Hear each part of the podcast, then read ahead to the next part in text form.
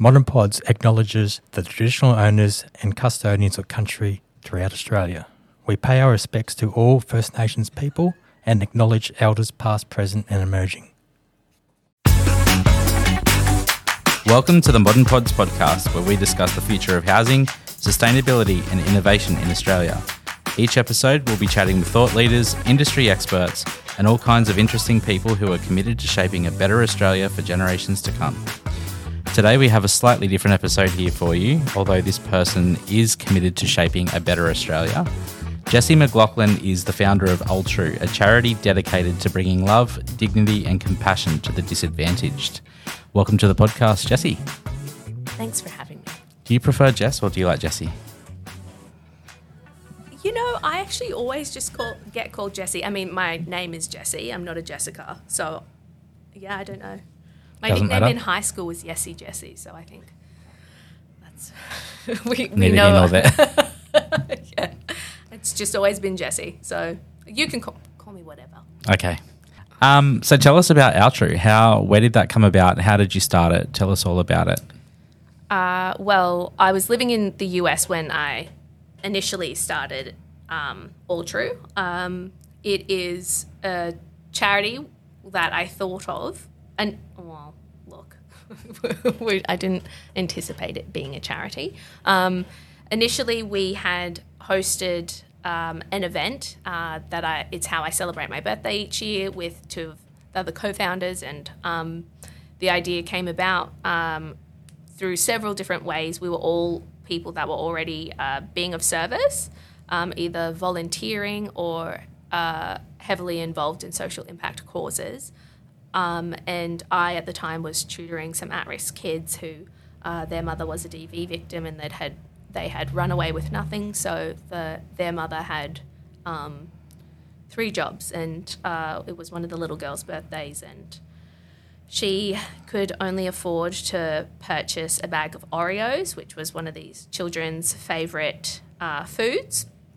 And um, I didn't want to overstep by also trying to buy a birthday present or anything like that, where I knew that would probably make her mother, who was working incredibly hard, uh, feel bad. So um, when it was time for my birthday, we decided uh, let's host an event where we could disguise it as a birthday party for all of those who probably don't get to have a birthday party, uh, where they would feel like they could accept uh, free giveaways and um, and yeah, so that's kind of initially how it started, and then each year it grew. Um, we quadrupled by the third year. I think we were serving four thousand people, um, and we were not a charity.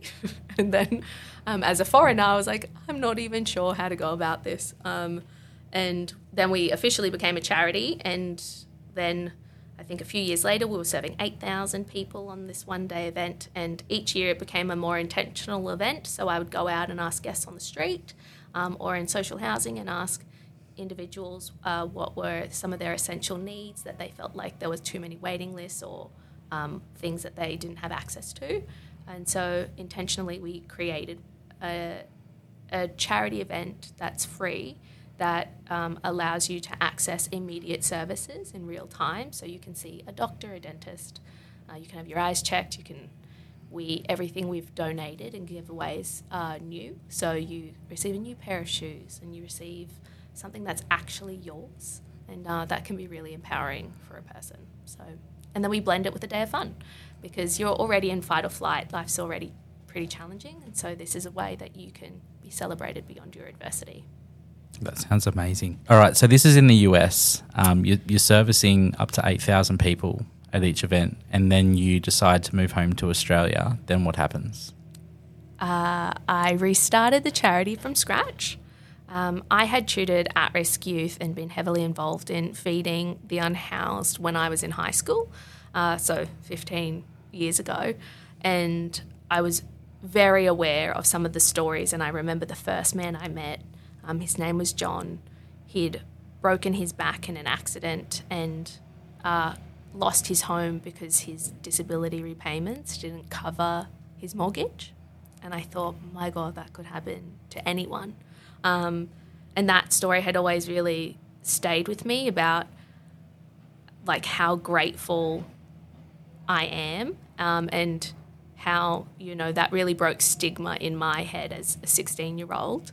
Um, and so, since returning home, um, I still tutor at risk youth, and so and obviously with the current economic crisis and housing crisis, I think that uh, this charity event is needed now more than ever um, because we not only can highlight a problem in an uplifting way about how we can also encourage your everyday person to jump on board. One of the magical things about Australians and the Australian community is that in a crisis, like when we see natural disasters, how wonderful communities come together to help complete strangers. Um, and we really need that now more than ever um, to come together and help a lot of people. It's one in three working Aussies are struggling to make ends meet. Like, we're not a developing nation. Like, that's not okay. And, yeah, um, absolutely. We don't need to have to, we don't necessarily have to wait for policy changes. Like, we are a resourceful bunch of people that have the ability to, this small thing creates. When you have a thousand volunteers show up, that is more than one drop in the ocean creating a ripple.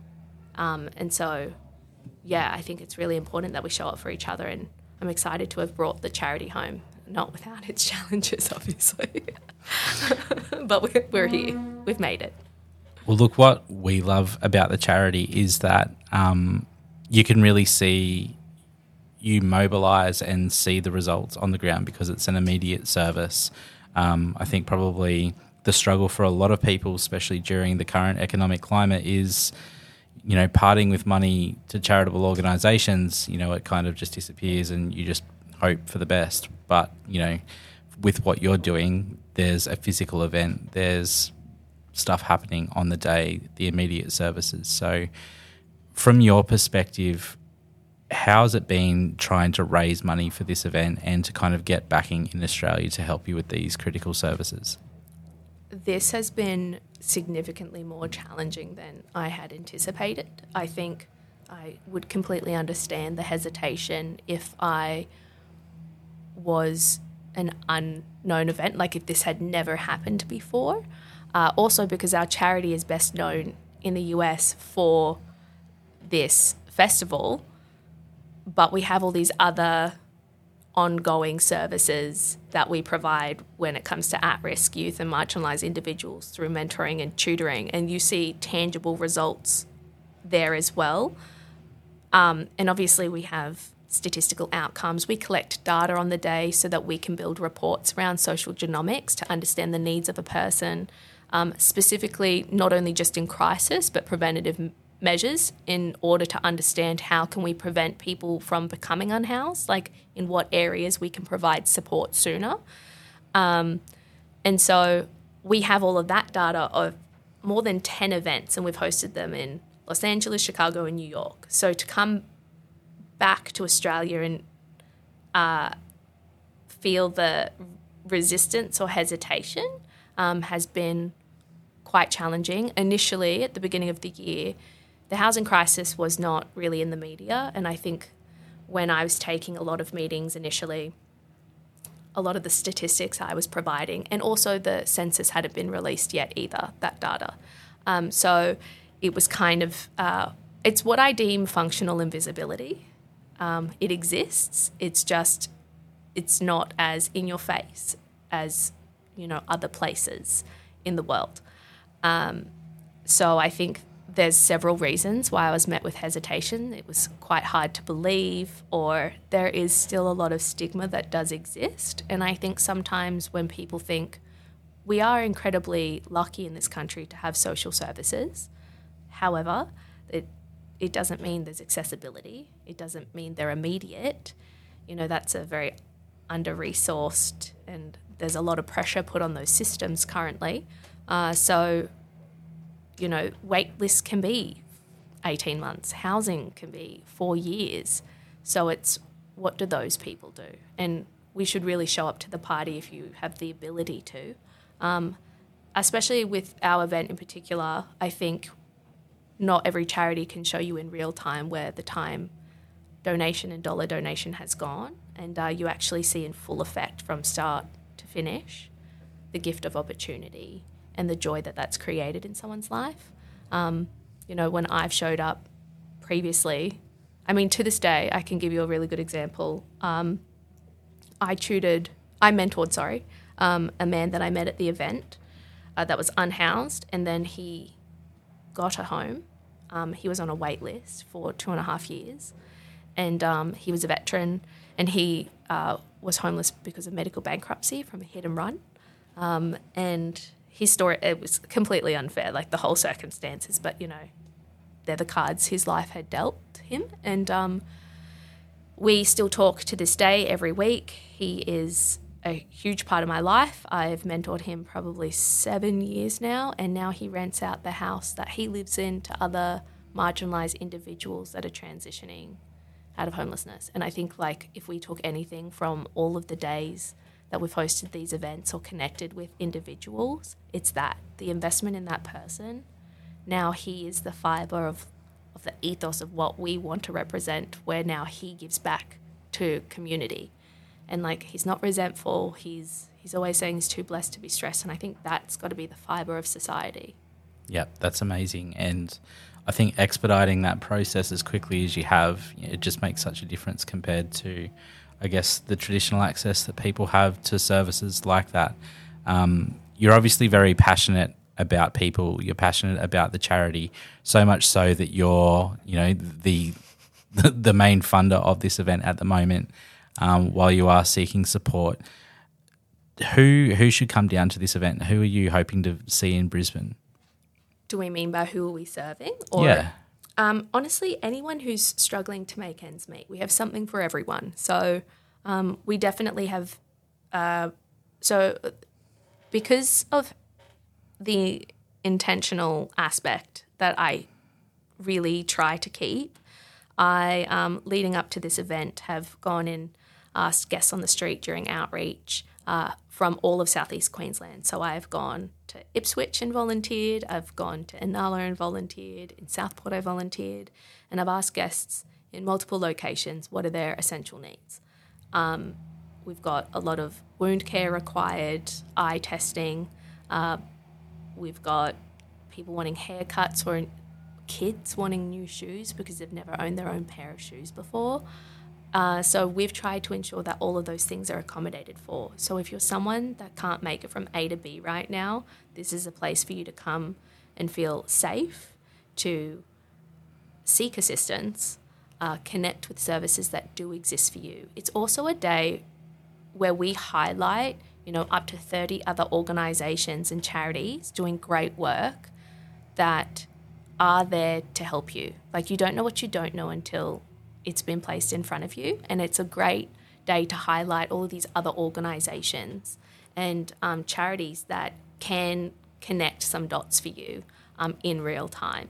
And then we obviously have the fun element. So if you're someone that needs school supplies because you can't afford it for your kids, Officeworks have donated, you know, 300 packs of back to school supplies. Like there truly is something for everyone that needs it. And if simply you don't feel like you need anything, but you want to connect with community because, you know, being unhoused or being in some of these circumstances can be incredibly isolating, then come down and have a dance. We've got some hype humans on a dance floor with some good live music, some food trucks. I feel like you might be one of those people. Is that right? Absolutely. I hear the music and I'm moving. Um, so tell me about some of the support that you have had in the states. What sort of companies have contributed to Altru in the past, and you know who would be an ideal candidate to support you moving forward? So I feel like uh, one of the best ways to even describe half of this event is in America. There's things called gifting suites, and I've been very lucky in the past when I had gone to Coachella to have some of those experiences. And I had strongly felt initially as um, this idea was starting to grow um, is that, you know, with something like your Live Aid, or even for me getting to go to a fundraising dinner, it's, I get to enjoy all of those experiences, but the people that we're fundraising money for and that are truly challenged don't get to necessarily receive that joy. So I was like, how do we blend these two things together? And also, when you value a human, and this is like if we remove socioeconomic status at all, when you feel valued and inherently we want to belong, that changes the trajectory of how you choose to rise to the occasion. There is a lot of other internal factors psychologically about how we can exist as humans and do the best we can when you feel like you are a part of something. Because there is a sense of purpose when you're in a community, and it's very hard. It's significantly more challenging when you're that lone wolf. So, when I had the idea of making it a bit more like a gifting suite, so I tried to really encourage some new belo- new belongings. Whether we had lots of donations that were secondhand and they were great quality, uh, but we tried to have at least one aspect be new. Initially, it started off with shoes, so we had uh, Save Soul, which donates things like New Balance, brand new New Balance, and brand new Nikes, and that was really awesome in the states. And then we had some great clothing that was donated, and um, we had um, Just Water, which is Jaden Smith's water. Um, but you know that was in a boxed water because we, we, try to hit as many sustainability goals. So whatever is left over at the event, we actually pay forward to all the organisations. Uh, generally, we don't have actually much left over, um, but if we do, we try to remain as sustainable. Sustain, it's a tough one. It's, it's late in the afternoon. as possible. Oh my gosh, what a word! Um, it's an importante word. Um, but yes, so we had Uber because again, we were trying to get people to carpool um, and make it to the event. So, and HBO was a sponsor, Netflix was a sponsor. We were incredibly lucky with the people that jumped on board because not only did they jump on board for the event, but uh, the longevity of the actual charity in the US with how we draw out the systems for mentoring and tutoring at risk youth for free, because that's a prevention method. Um, but the trust and camaraderie is built at the festival. Someone's already shown up for you. You can start to trust these people because one of the ethoses I've always had in medicine, and we try to also use it with Altru, is it's important to under promise and over deliver because hope is one of the most important things you can have, and you're not entitled to take that from someone else. So we do not promise anything we have no plans on delivering on. Um, we don't release a lot of information for that reason. Um, so it is as intentional as we can keep it. But it would be great to have brands on board, and we always get like pretty high end brands. And we've had we've been very lucky with a lot of the high end brands because they have a social corporate responsibility.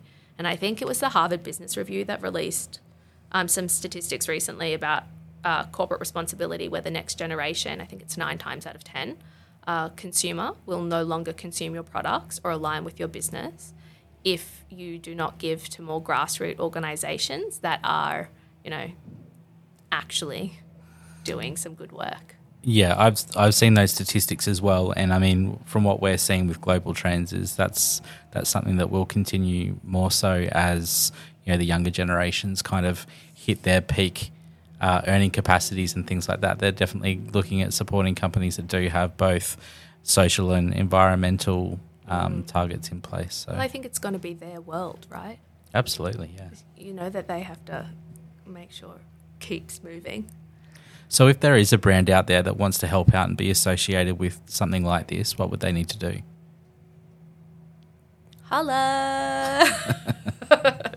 uh, you can contact us on socials. Otherwise, collab, C O L L A B, at wearealtru.com is a great place to start. Um, or jump onto the website so you can fully understand uh, what the charity is about. We have two elements, which we're best known for the festival. Lots of people like to jump on board for that because it's highly visible. Um, it's just as good for a brand to be of service, but you know, you connect with thousands of volunteers. In the US, we have 5,000 volunteers, so it's pretty advantageous for your brand to also be seen doing good things because once you show up to the party, the party's a good time.